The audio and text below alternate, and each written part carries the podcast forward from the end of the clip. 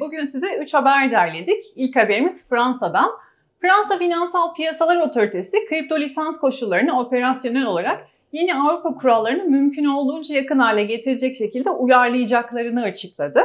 Kurumun başındaki isim Mary Ann Barbalayani dün bir konuşma yaptı.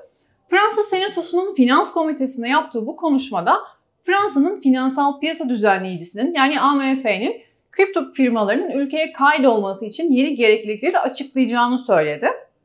E, aynı zamanda konu uzmanlarının sektör temsilcileriyle konuşacağını söyleyerek bu yeni kuralları netleştirmek için çalışacağız dedi. Bir diğer önemli husus da şirketlerin siber güvenliğine ilişkin ekstra kontrollerle alakalı. Barbara Layani yeni kurallar için siber güvenliğin özellikle önemli bir unsur olduğunu söyledi. Aslında Fransa Avrupa Birliği'nin yakın zamanda kabul etmesi beklenen MiCA ile benzer kuralları hayata geçirmeye çalışıyor. Biz de gelişmeleri takip edeceğiz.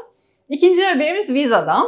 Ödeme şirketi Visa aksini ima eden haberlere rağmen kripto para birimi planlarını yavaşlatmadığını söyledi. ABD'li şirketin kripto bölümü başkanı Sheffield, salı günü attığı bir dizi tweette Visa'nın kripto hamlelerini yavaşlattığı iddialarının doğru olmadığını belirtti. Söylediği bir diğer önemli şey de şu.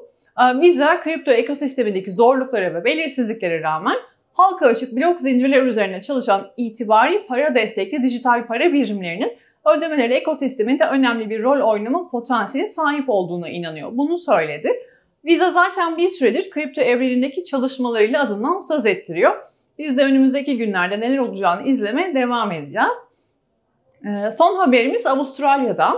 Birçok ülke Merkez Bankası, Merkez Bankası dijital paralarıyla yani CBDC ile yakından ilgileniyor. Konuya dair Avustralya Merkez Bankası RBA ve Dijital Finans Kooperatif Araştırma Merkezi ortak bir açıklama yaptı.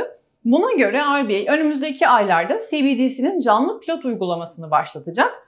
Projenin ilk aşamasında CBDC'nin potansiyel kullanımlarını ve ekonomik faydalarını göstermek için birkaç finans sektörü katılımcısı seçilecek.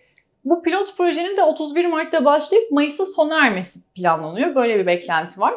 Ee, geliştirilen çeşitli kullanım durumlarının bir değerlendirmesini içeren nihai rapor da 30 Haziran'da yayınlanacak. Bunu o zaman okuyabileceğiz. Ee, bu pilot uygulama ve daha geniş çapta sürdürülen araştırmanın aslında iki şekilde faydalı olacağı tahmin ediliyor. Ee, hem endüstrinin uygulamanı öğrenmesine katkıda bulunacak hem de bir bakıma aslında CBDC'nin Avustralya finansal sistemini ve dahi ekonomisinin potansiyel faydalarını göstermiş olacak. Bugünlük bu kadardı. Paribu.